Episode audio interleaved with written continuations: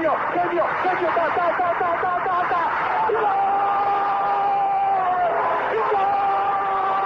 Dennis Bergkamp, Dennis Bergkamp, Dennis Bergkamp neemt de bal aan. Dennis Bergkamp, Dennis Bergkamp, Dennis Bergkamp, Dennis Bergkamp, Dennis Bergkamp. Posse de bola para Portugal, vai Éder, vai Éder, vai Éder, vai Éder, chuta, chuta, chuta!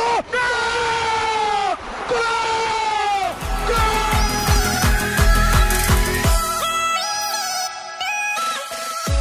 Olá pessoal, bem-vindos a Bola ao Meio, podcast que aborda os temas do momento, sem fintas, mas com muitos golos. Olá a todos, bem-vindos ao primeiro Bola ao Meio, do, um dos novos podcasts da ProScout para 2020. Eu sou o André Cruz e contarei com a presença de elementos da ProScout e de alguns convidados para quinzenalmente debatermos a atualidade do panorama futebolístico nacional e internacional.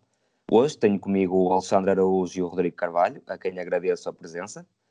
Eh, neste primeiro episódio analisámos o clássico entre Porto e Braga, que resultou numa vitória dos arsenalistas por 2 a 1, e também o derby lisboeta entre Sporting e Benfica. Os líderes do campeonato saíram vencedores por 2 a 0. Podemos então começar assim por este último encontro, o encontro que opôs o Sporting e o Benfica, e que cavou uma diferença entre os dois clubes de Lisboetas para 19 pontos. Alexandre, podemos começar por ti. Uh, antes de mais, e mais uma vez, obrigado por estar aqui connosco. O Benfica entrou muito forte a travar aquela primeira fase de construção do Sporting. Depois o Sporting conseguiu equilibrar, até por aquele remate do Rafael Camacho ao poste, e também tivemos uma segunda parte um pouco diferente. Uh, o que é que destacas neste derby? Uh, antes de mais, queria, queria também agradecer da minha parte o convite. Um, é um prazer participar nessas iniciativas da ProScout e estar aqui a debater, a debater futebol com, convosco. Um, creio que, que, fizeste um bom resumo. O Benfica uh, entrou muito forte, pressionante, um, com o bloco muito subido, uh, a tornar uh, a primeira fase de construção do Sporting muito, muito complicada de, de fazer a jogar. Um, os, os elementos defensivos do Sporting demonstraram algumas dificuldades técnicas um, nesse aspecto, nomeadamente uh, os médios mais recuados, uh, o Dumbia e o, uh, e o Vendel, que costuma fazer o, o, transporte de bola, foram sempre obrigados a, a, receber a bola de costas para o jogo, e isso dificultou o, esquema, o esquema montado pelo, pelo Silas na, na abordagem ao jogo. foi foi bastante inteligente da parte do, do Bruno Lage um, e creio que o, o Sporting só uh, conseguiu uh, virar isso através de transições rápidas e esse, esse lance do Camacho uh, resulta no, nisso mesmo. Um, o, o, Sporting explora o, o, o, espaço que, que há entre o Grimaldo e o Ferro, num, num grande passo do, do Bruno Fernandes, um, e também na ineficácia do, do central do Benfica e, e, ele acaba por conseguir um remate oposto e igualar, uh, igualar mais o jogo de, porque pendia naquele momento muito mais para o lado do Benfica. Exato, Rodrigo, podia também assim uma breve análise a este começo do, do jogo em que o Benfica pareceu um pouco superior até o Sporting conseguir de certa forma equilibrar.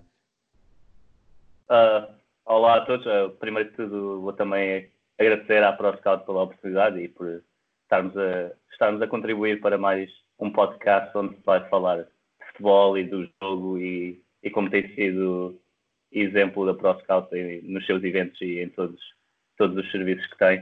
Uh, mas sim, uma breve análise assim geral ao, ao derby. Acho que, acho que mostrou, mostrou que os treinadores foram preparados para aquilo que a, para aquilo que a equipa adversária iria fazer.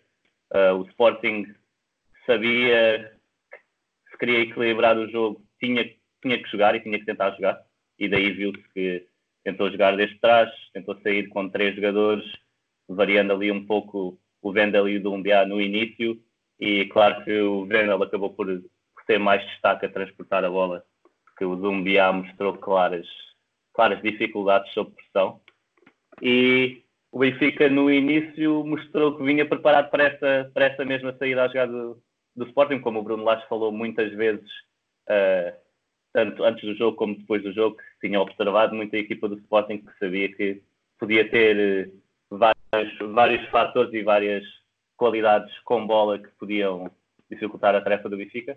Mas acho que a pressão inicial do Benfica pôs ali o Sporting uh, sob pressão e, e, aumentou um pouco o nervosismo que já trazia a pressão toda do derby de poder ficar a 19 pontos e, e poder, poder estar tão longe de, dos dois grandes rivais.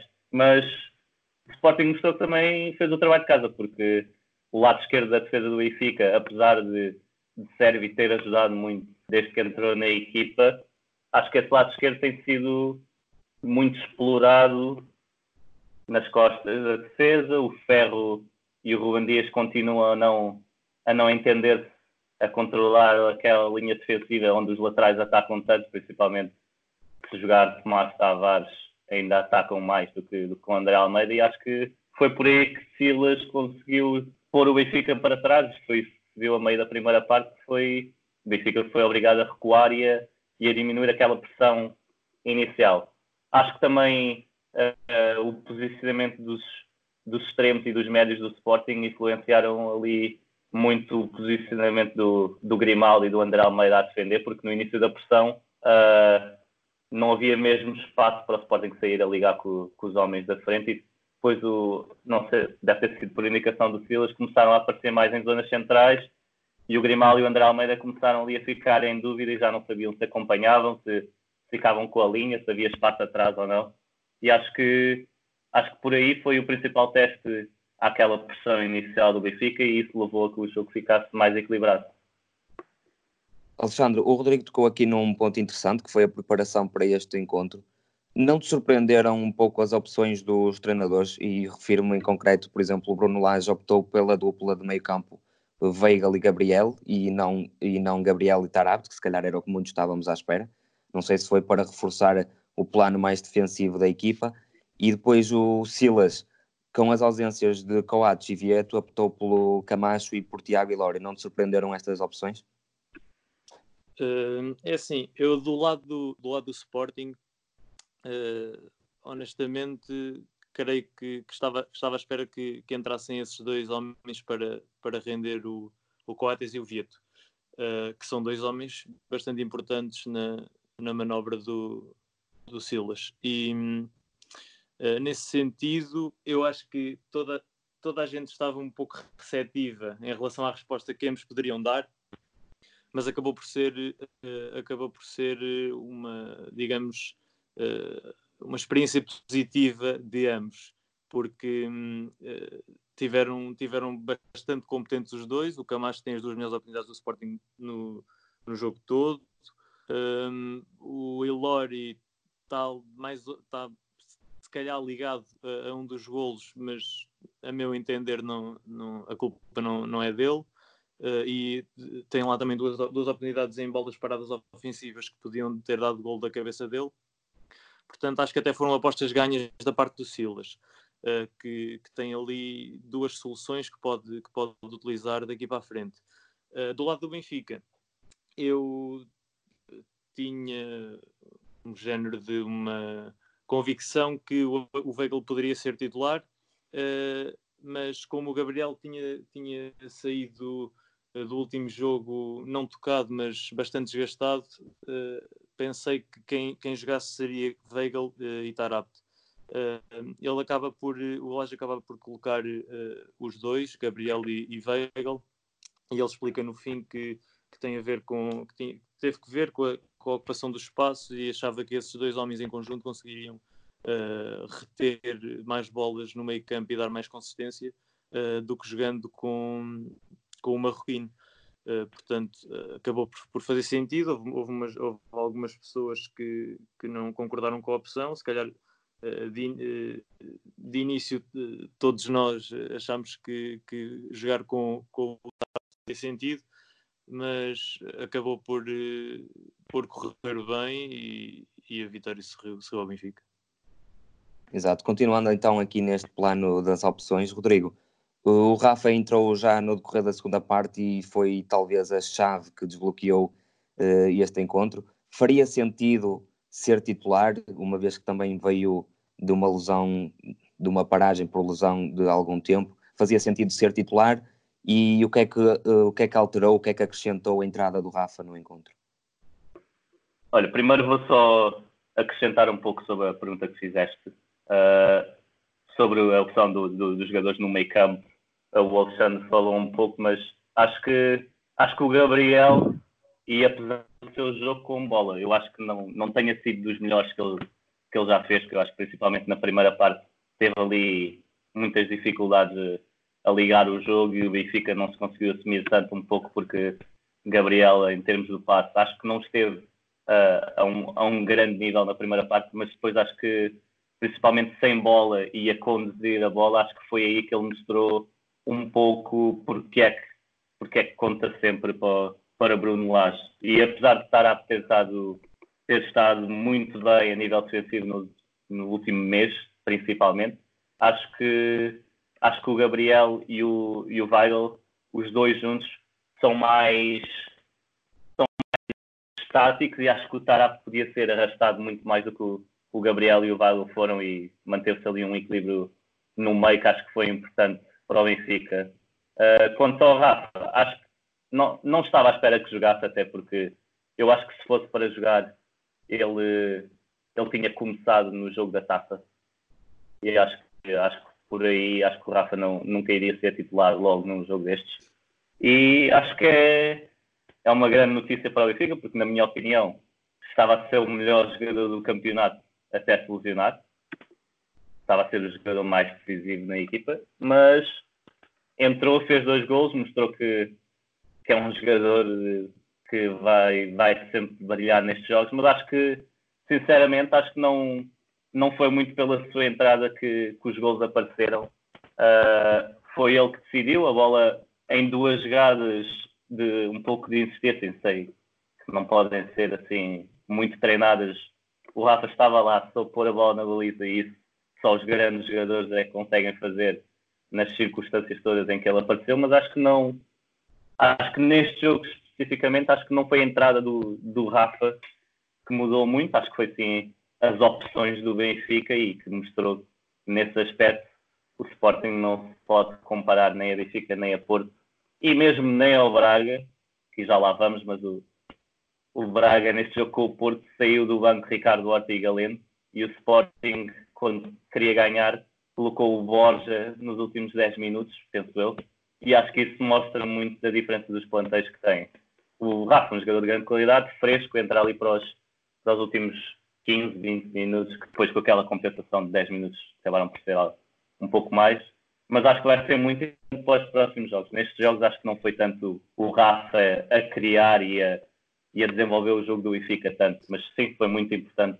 E vai criar aqui uma questão engraçada que é, há umas semanas ninguém diria que, seria mais provável sair o, Chiquinho do 11 do que sair o Servi. Acho que isso é, é interessante ver como é que o Servi mudou um pouco este Benfica, que tem sido mais sólido e, e vencedor neste último mês. Estavas exatamente a falar da troca Chiquinho por Rafa e foi precisamente para o lugar do Chiquinho que entrou o Rafa.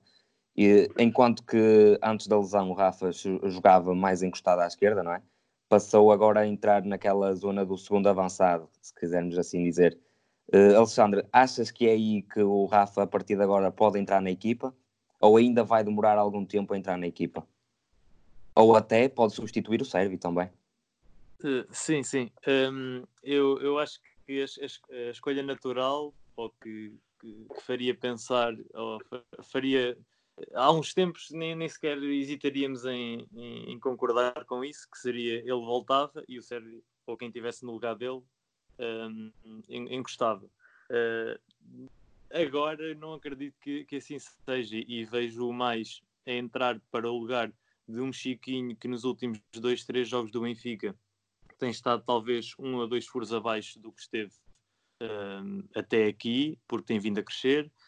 Um, e coincide com uma vinda do Rafa, uh, que joga 5 minutos no regresso e agora faz mais 15 com aqueles 10 de compensação, faz um tal de 25 e, e faz dois golos, decide um, um derby.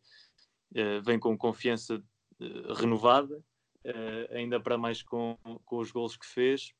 E os próprios jornais já falam que, que a vinda de um segundo avançado pode deixar de ser prioritária, pelo menos para janeiro, por causa mesmo desta questão do, do Rafa ter, hum, ter eh, entrado para o lugar do Chiquinho e ter conseguido resolver um derby que estava, estava difícil de fazer. Como disse o Rodrigo, o, o Rafa não teve. Um, não foi preponderante a esse ponto, não foi por ele entrar que o jogo mudou, uh, porque no que, ele, no que ele é efetivamente bom é no, no, no ataque à profundidade, naquela velocidade que ele impõe, que ele impõe uh, com bola, e, e, aí só teve um lance, salvo erro, um, que foi travado logo a meio campo. Uh, e depois acaba por fazer dois golos uh, com uma eficácia tremenda, uh, que, com bolas que acabam por sobrar para ele. portanto, eu acho que é um, é um. Vamos ver nos, nos, próximos jogos qual é que vai ser a ideia do Bruno Lage, mas é possível que passe por um Rafa a jogar como, mais como segundo avançado do que propriamente a entrar para o lugar do Sérgio, que está num, num grande momento de forma e, e, quase que em estado de graça para, para os adeptos de, do Benfica. Rodrigo, estavas a falar há pouco de uma questão muito interessante que é a diferença de plantel uh, deste Sporting para Porto, Benfica e até se calhar Sporting Clube de Braga.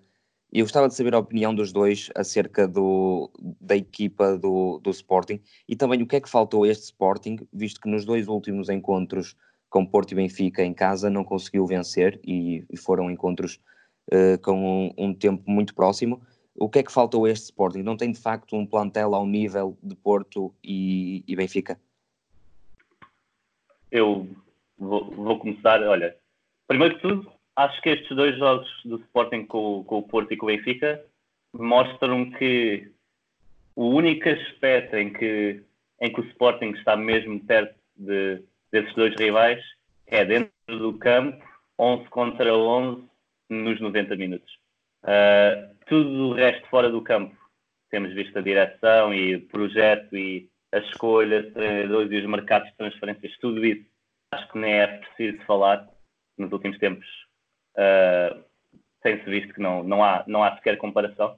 Mas acho que estes dois jogos mostram que num jogo 11 contra 11, uh, ah, durante 90 minutos o Sporting pode equilibrar o jogo e pode ganhar, se for eficaz, contra qualquer uma dessas equipas.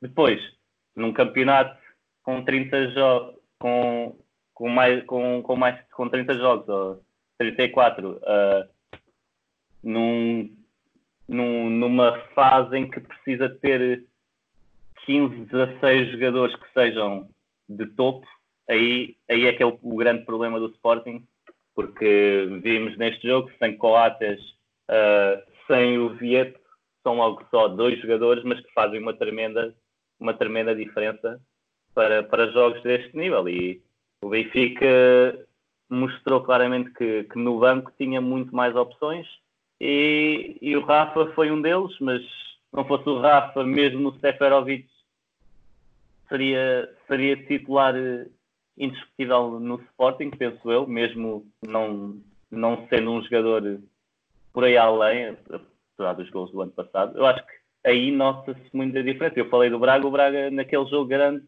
com o Porto tirou do banco Ricardo Horta e Galeno, que seriam os dois, sem qualquer dúvida, titulares no, no Sporting. Portanto, acho que viu-se muito por aí essa, essa diferença do plantel e eu acho que o trabalho do Silas tem sido positivo, tendo em conta estas, estas circunstâncias todas e esta clara diferença para, para, para os outros clubes. Acho que não se, não se pode pedir muito mais, tem que se pedir um projeto com cabeça, tronco e membros e, e muito mais do que só pedir resultados ao treinador e tentar compará-lo com, com dois, dois clubes e dois projetos e duas estruturas que, que estão muito aquém daquilo que é o Sporting neste momento. Alexandre, numa altura em que muito se fala de uma possível saída do Bruno Fernandes, que é de facto o verdadeiro motor desta equipa do Sporting, que futuro, se esta transferência se vier mesmo a, a confirmar, que futuro podemos esperar do Sporting? Boa pergunta. Um, eu, para uh, completar aí o que o, o que o Rodrigo disse sobre o plantel do Sporting, eu também concordo que a abordagem no mercado de verão e nestes mercados de verão que eles têm feito os últimos anos um, não têm sido uh, coerentes, não têm sido uh, pensados nem ponderados e não sei bem, não sei ao certo qual é o critério que, que utilizam para, para fazer as contratações, mas, mas é claro, são claramente escolhas descompensadas que, que não que não trazem não acrescentam valor ao, ao, clube, são, uh, são deixadas para, para, os últimos dias uh, aquisições de jogadores que, que têm que ser importantes num plantel e depois vão buscar jogadores que estão parados há, há muito tempo, que foram antigas glórias, que já têm algum, têm algum tempo de bons campeonatos, mas que, já, mas que não são uma referência nos mesmos. E, e isso acaba por, por não trazer mais valias ao Sporting, que acaba por, por não apostar em, em possíveis reforços que, que têm mais qualidade, certamente, que poderão vir da formação, um, ou investir na própria academia para mais tarde poder recolher os frutos. Um, e, e se continuarem a ter esta política, não, não, não avizinho grande futuro em aspirações para lutar por um campeonato nacional. Um, na questão do Bruno Fernandes, uh, vai ser certamente um, um brevicaço, passa a expressão, para o Silas encontrar uma solução um, para o render, uma vez que, que os, os jogadores que, que, podem, se calhar, uh, atuar na posição dele uh, serão um Miguel Luís, um Vendel, e, e, tem que arranjar depois alguém para substituir o Vendel. Uh, o Vieto não pode jogar naquela posição, por exemplo? Eh, eu não vejo, eu não vejo o Vieto a jogar uh, a um número 8, embora a posição do Bruno Fernandes uh, tenha, tenha uma, uma propensão ofensiva muito grande. Porque o Bruno Fernandes, o que ele faz no Sporting e o que torna tão fundamental é que ele não só é importante no, no, na manobra ofensiva, como também em organização defensiva, ou em transição defensiva. É um jogador que ajuda muito a defender. E eu não acredito que o Vieto, jogando nessa posição, vai ajudar tanto e vai dar tanto à equipa como dá o Bruno Fernandes. Daí eu não o ver como uma solução eh, válida a esse ponto. Certamente que tem qualidade para jogar lá, mas não, nunca vai ser um jogador uh, muito parecido com as características que tem o Bruno Fernandes. E, e o Silas uh, vai ter que, que, que, jogar possivelmente com alguma prata da casa. Uh, tem o Daniel Braga sempre estado, que, que talvez conseguisse ser ali adaptado àquele meio campo tem, tem mais qualidade para, para, para mostrar lá, mas uh, foi mais uma vez emprestado e, e, e não sei, uh, cabe ao Silas decidir o que é que é para o meio campo do Sporting, mas nada, nada do que ele tem no plantel será equivalente ou parecido ao, ao Bruno Fernandes. Não sei se querem acrescentar mais alguma coisa relativamente a este jogo ou se podemos passar já para o Porto e o Porto Braga. Não, Bom, sendo assim. Que, ah, podemos, ir, podemos ir para o, para o Porto Braga, acho, acho, que sim. Sim, sim. Sim, queria só uh, lembrar os nossos ouvintes que temos no nosso site em proscout.pt dois artigos acerca do encontro entre o Sporting e o Benfica. Dois artigos, um mais curto e outro mais extenso acerca deste encontro. Podem passar por lá também para ficar a, a, a par do, de tudo o que se passou. Passamos assim então para a vitória do Braga no estádio do, do Dragão uma vitória por 2 a 1. O Braga não vencia no Dragão há 15 anos e o Porto ainda não tinha perdido em casa para a Liga neste campeonato. O Ruben Amorim entrou na equipa há muito pouco tempo, mas vimos uma equipa do Braga muito forte, pelo menos na primeira parte foi muito forte a equipa do Braga, um futebol apoiado, assente na criação de muitas linhas de passe, apoios frontais, um futebol muito fluido. O Braga foi superior no primeiro tempo, Rodrigo? Uh, eu, eu tenho em qualquer um destes, destes dois jogos eu tenho alguma dificuldade em dizer que alguma, alguma das equipas foi, foi muito forte, porque eu acho que acho que souberam um pouco anular-se. Acho sim que o Braga foi, foi para, para o Dragão a saber o que queria fazer. E é o que tem feito em todos os jogos. E isso até agora tem sido a grande, o, o grande mérito do, do Ruben Amorim e, e, o seu trabalho até agora. Mas Acho que o Porto não demorou, acho que demorou 45 minutos a, a mudar a, a sua maneira de pressionar, porque o Braga a sair de, deste trás e o Porto a querer pressionar alto, muitas vezes uh, o Braga sabia ultrapassar bem a pressão do Soares e do Marega, porque tinha sempre 4 contra 2 com, com, os três centrais e com, com o guarda-redes. E depois vimos muitas vezes acontecer aquilo que temos, temos visto do, do Braga, que é conseguir rodar o jogo, porque tem os dois laterais muito, muito abertos e subidos, e aconteceu várias vezes dois, dois dos três dos três médios do Porto, vamos dizer, o Otávio Uribe e o, e o Danilo, dois desses três uh, a irem pressionar ao corredor lateral e depois quando o Braga conseguia encontrar alguém por dentro, rodava muito rápido para o, para o outro lado e foi aí quase sempre que víamos os laterais do Braga com bola e, e o Braga a conseguir rodar sobre o Porto.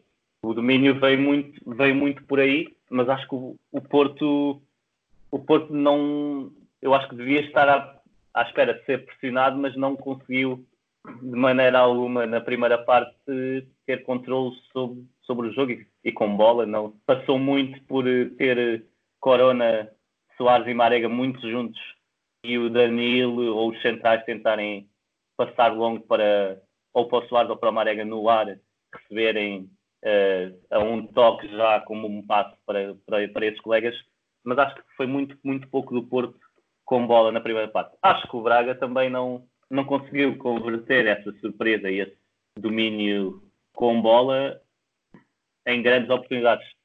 Uh, marcou cedo e isso ajudou, e foi, foram dois lances de bola parada, mas tirando dois, três casos em que nem sequer chegou a rematar, o Braga não conseguiu ainda converter uh, a sua posse bem trabalhado e o seu jogo apoiado em, em oportunidades concretas. E isso é claramente falta de, de tempo de treino e, e isso tenho a certeza que nos próximos próximas semanas, nos próximos meses, vamos ver uh, evolução, porque queiramos ou não, Ruben Amorim está no Braga e tem, acima de tudo, que ganhar jogos destes e jogos importantes, principalmente com a taça da Liga que vem agora a Final Four, é muito difícil estar eh, ao mesmo tempo a construir e a fazer estas mudanças que são bem visíveis e ao mesmo tempo a, a conseguir resultados. E isso tem o seu mérito de ter conseguido os resultados. Acho que ainda não é o.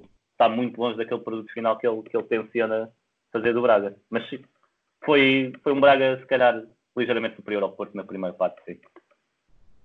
Alessandra, pedia também uma análise a essa primeira parte no Dragão e também ao segundo tempo, em que o Porto começa a equilibrar e começa a somar algumas oportunidades de golo, aproveitando também alguns erros defensivos do Braga. E aqui, aqui eu queria acrescentar eh, algo que foi a entrada do David Carmo, o jovem central português, para o lugar do Raul Silva, e até que ponto também a entrada do David Carmo num ambiente como o Estádio Dragão cheio pode também ter influenciado um pouco esta permeabilidade defensiva da equipa do Braga. Uh, portanto, o, Rodrigo fez, fez um, um, excelente resumo do, do que foi a primeira parte. Uh, o Porto surgiu com, com, um bloco muito subido, mas uh, mesmo com o Braga a jogar a sair de trás, os três centrais facilitaram a, a, saída da bola, nunca conseguiram estancar o jogo ali fruto, lá está, desses eh, laterais projetados e posteriormente dos extremos, do Trincão e uh, está-me a faltar o nome. Wilson. Uh, e o Wilson, exatamente, uh, depois na segunda parte, uh, a virem buscar o jogo mais, mais dentro, como se, que, que, nem uns médios interiores. Um, e então o Braga conseguiu sempre, sempre sair apoiado e, e, e, virar o flanco quase como, como bem entendiam, principalmente até à meia hora de jogo, creio.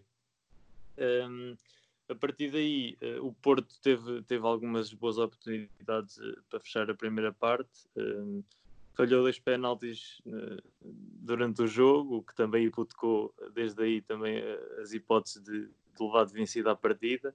Um, e o, o Braga, com uma equipa organizada que é e que tem, que tem demonstrado ser desde a entrada de, de Rubén Amorim.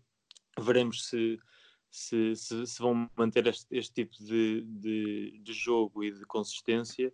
Uh, conseguiram, pela, seja pela velocidade dos extremos, seja por, por aquele meio campo uh, muito consistente, formado pelo Fran Sérgio e pelo Palhinha, um, ehm, conseguiram ter em Paulinho também um homem-chave da equipa, é um jogador que se calhar também ambiciona outros voos não sei se cá, se, se lá fora, um, e conseguiram desbloquear o marcador até que o, o gol do Paulinho mata o, mata o jogo.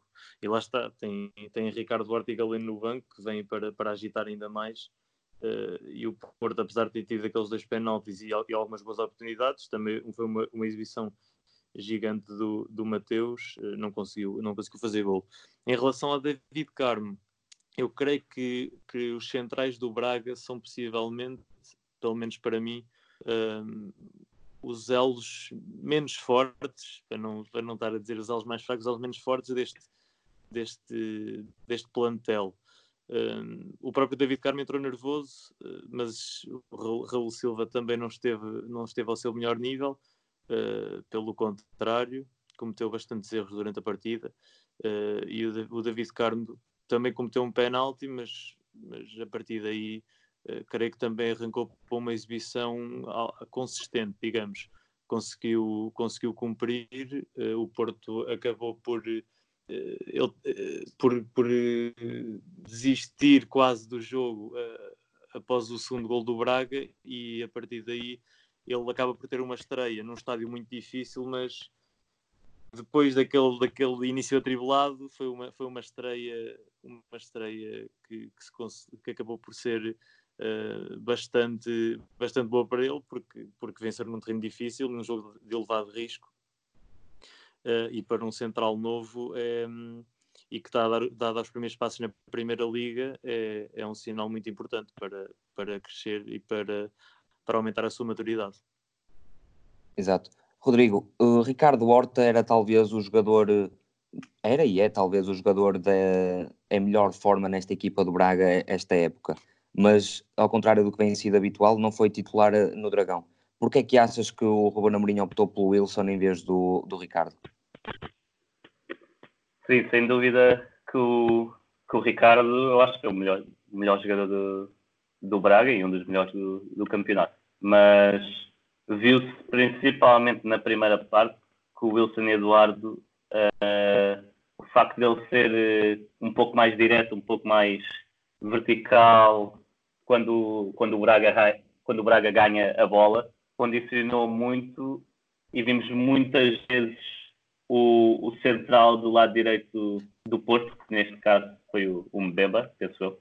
Exatamente. Uh, o central do lado direito a ir fechar a linha e isso abriu espaços para o Paulinho e para o Francésio e para o Trincão depois aparecerem, porque o Luciano Eduardo começava muito começava muito por zonas centrais e depois atacava logo o espaço que o Manafá, como tinha, como tinha ido atacar, deixava e viu-se muitas vezes esses movimentos do, do Luciano Eduardo e também a sua capacidade de, de vir atrás, defender e ser mais, mais consistente, mais, mais forte ali a travar o lado que eu acho que é o lado forte do Porto a atacar, que é o lado direito com, com Corona e com o lateral, porque do outro lado há sempre, principalmente sem Luís Dias, há o, o caso daquele falso, falso extremo, digamos, não é? Que é o Marega e o Era exatamente acabam... aí que eu também queria chegar, porque é que Luís Dias não foi titular também num encontro em que se calhar tinha tudo para o ser?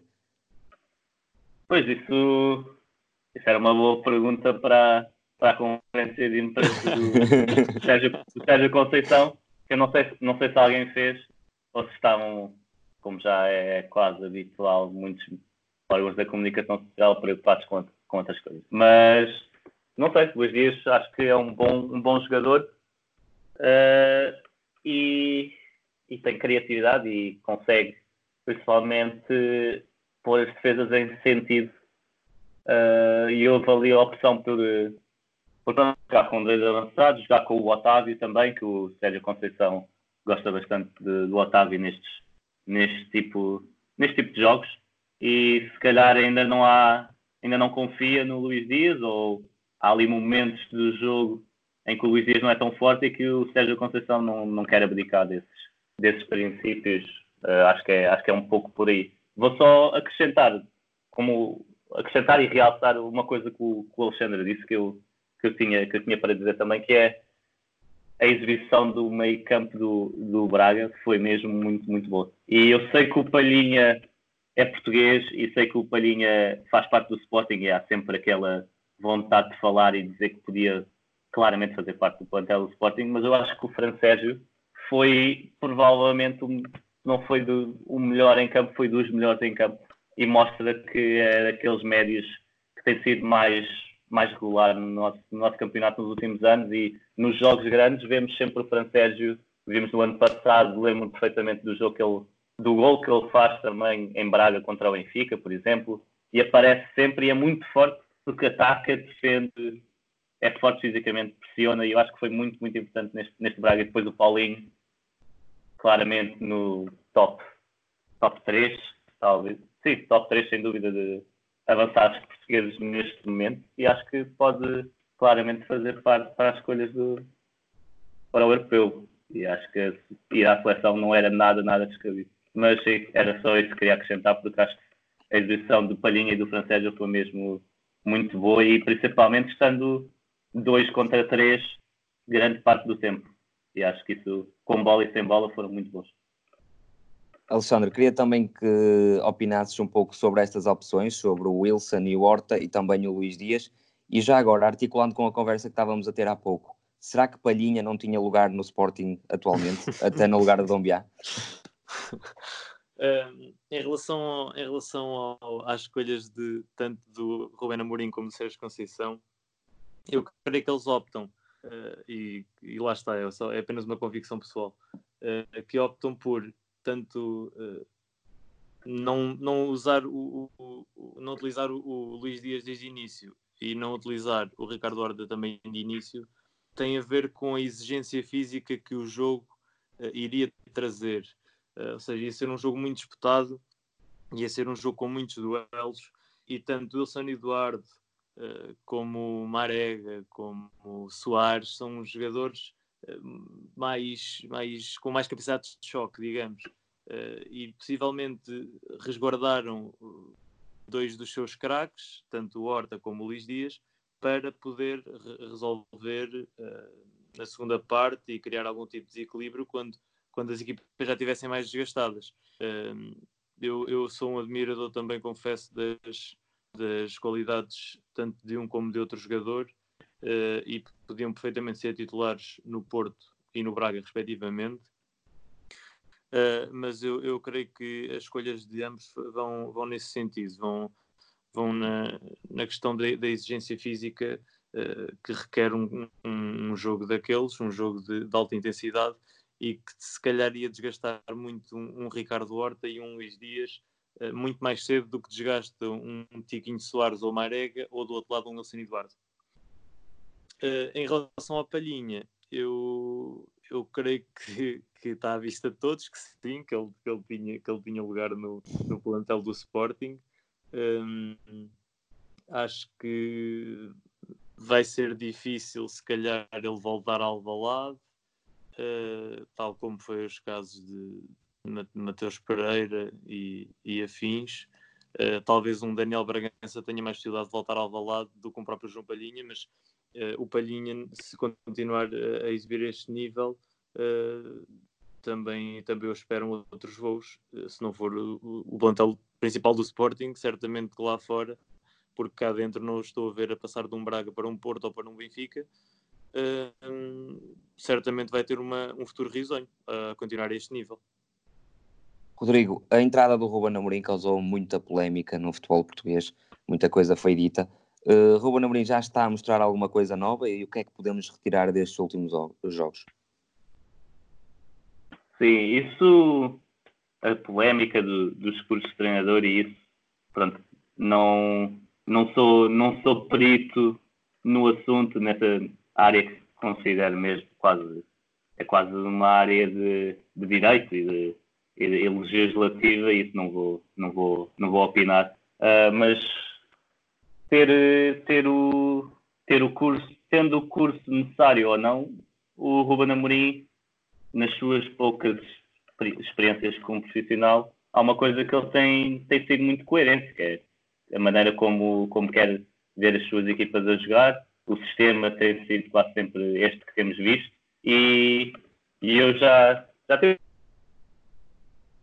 disse na, na, nas redes sociais até, e porque eu já tinha visto o trabalho dele no, no Casa Pia, que eu tive a oportunidade no ano passado observar o Casa Pia, onde ele treinava e que estava muito bem classificado, até haver aquela polémica dele estar de pé no banco e que depois foi castigado e acabou por sair do clube. Mas é, as diferenças são, são claramente são claras, são, são notórias. Não só o sistema, mas a vontade da equipa em tentar transportar a bola de trás para o meio e depois para, para o último terço. Acho que essas duas partes, essas duas primeiras partes já estão quase adquiridas pela equipa, mas depois o timing e a, e a capacidade para desbloquear equipas no último terço ainda falta ali trabalho e que é claramente normal e eu acho que estes seis meses uh, que são os seis meses finais da época acho que era principalmente para tentar chegar aos lugares europeus e evoluir a equipa para depois atacar sim com força uh, a próxima época com o Ruben Amorim, que não é, viu-se pela, pela maneira como foi apresentado e pelo contrato, não é uma opção a curto prazo.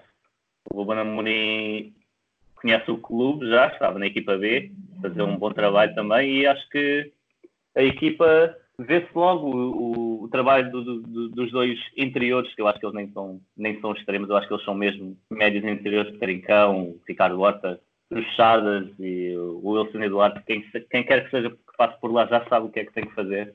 O Paulinho vai render muito com, com, este, com esta maneira de jogar e depois vemos ali o, o Palhinha e o Fran Sérgio, que depois o André Horta também há de passar por lá, de certeza, que são jogadores equilibradores, não, não vão chegar tanto à área, mas vão participar na pressão, vão participar com bola e eu acho que este Braga tem muito potencial, mas como disse, ainda está, precisa de treino, que isto não há nada, não se faz nada sem, sem muito treino e por muito que, que, que as pessoas queiram, queiram ver o Braga já a jogar na sua plenitude, acho que ainda, ainda falta treino, trabalho e, e tentar perceber como é que o Ruben Amorim também se adapta a este, a este nível que, que, é, que é alto, que é, que é exigente, que o Braga tem sido sempre presença no top 4 nacional e acho que acho que o Ruben está, está preparado para isso, pelo menos na, na, parte, na parte técnica, na, na parte legal, isso já,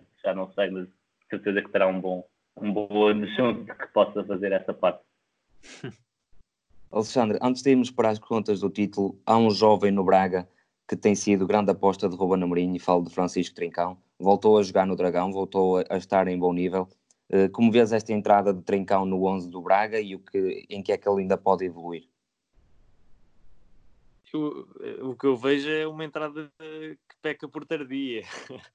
Eh, na, minha, na minha opinião, o, o, Trincão já devia ter tido esta oportunidade desde o início da, da época, porque é, possivelmente, se calhar, do, do escalão dele, o melhor jogador, o melhor jogador português.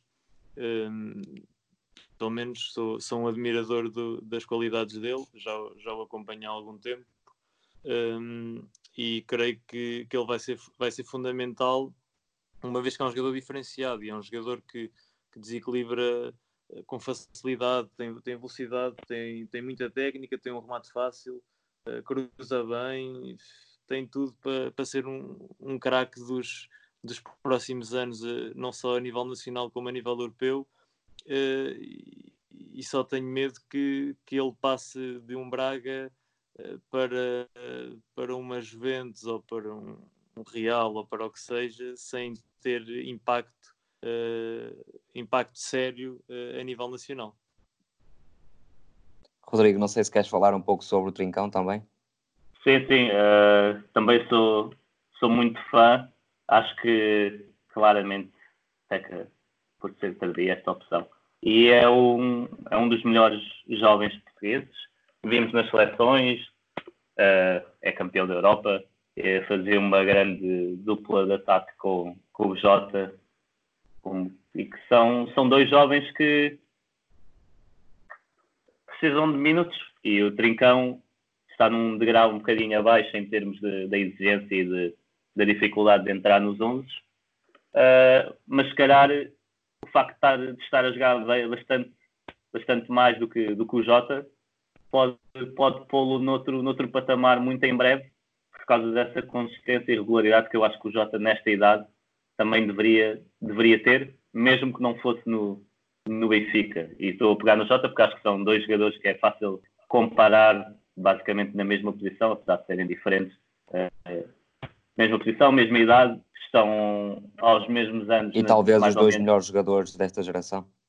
Certo, foram os que eles, o, o Florentino e o, depois o, o Dalot já nem foi ao, ao, segundo, ao segundo europeu, mas eles foram do, dos, que, dos que brilharam mais, Domingues e Diogo Leite, mas, mas foi, foi, são dois jogadores com muito potencial, que têm qualidade para jogar na Primeira Liga a titular em 80, 85% das equipas, e esta é uma porcentagem assim de cabeça, mas sim, precisam é de precisam de, precisam de jogar e o Trincão está a mostrar que só, só precisa de jogar porque depois aquilo um para um muito forte, é inteligente, sabe cruzar, sabe rematar, uh, percebe, e isso vê-se quando se olha para, para este novo Braga, percebe-se que ele pede aos, aos colegas para aparecerem nos espaços certos e às vezes mexe só para criar mesmo, mesmo esses espaços. E depois com bola é muito, muito, muito forte e, e ali aquele trio de ataque, Horta, Trincão e Paulinho impõe, impõe respeito e, e estou, estou com vontade de ver mais deste, deste, desta equipa do Braga e do, do, Trincão sempre em todos os jogos que temos visto tem jogado, tem jogado bem e isso aí, acho que merece todos estes minutos e vai sem dúvida chegar ao fim do campeonato com interessados que ele sempre teve e então depois de jogar a titular ainda vai, vão haver mais.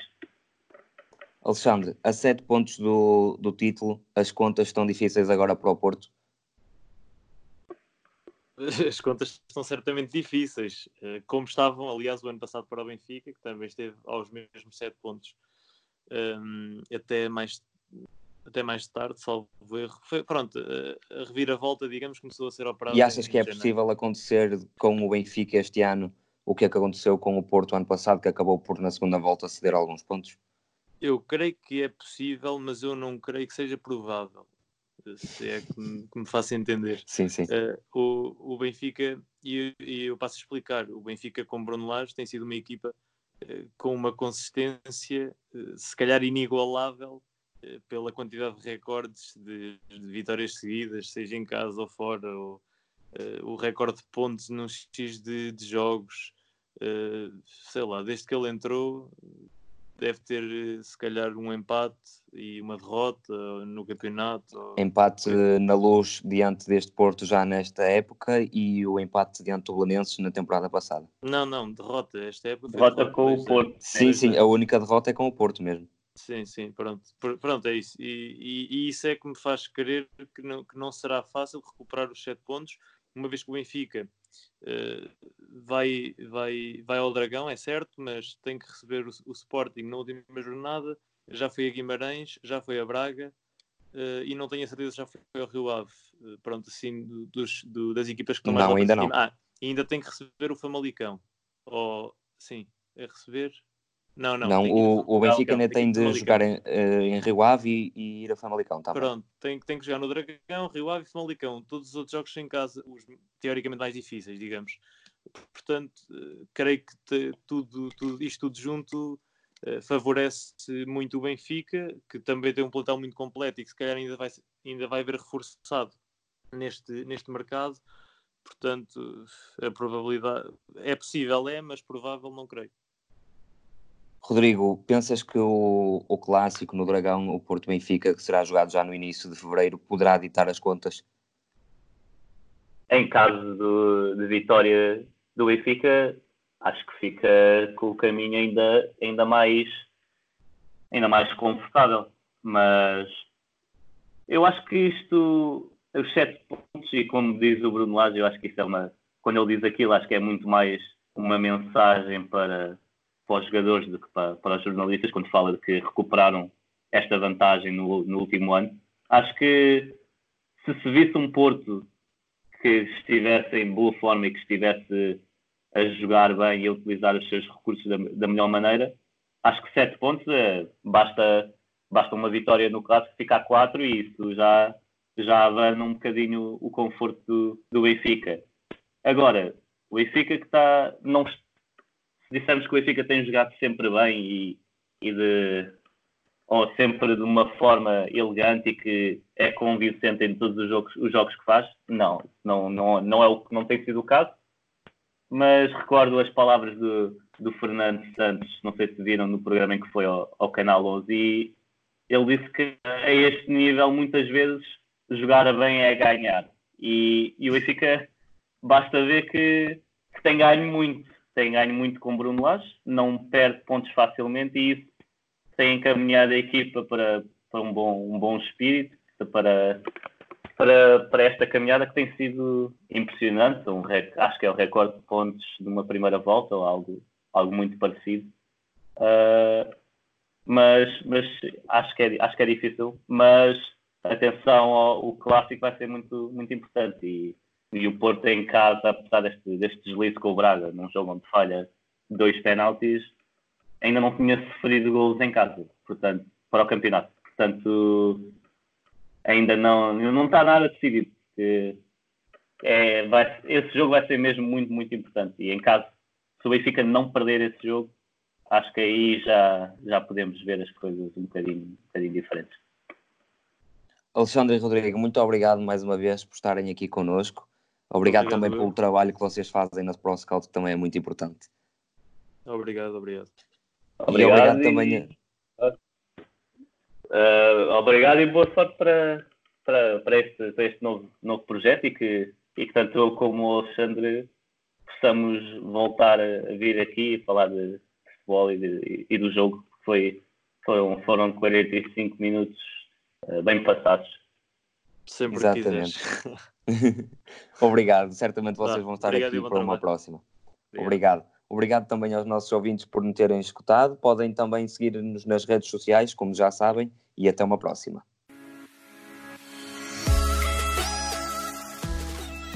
Obrigado por nos terem seguido em mais um episódio.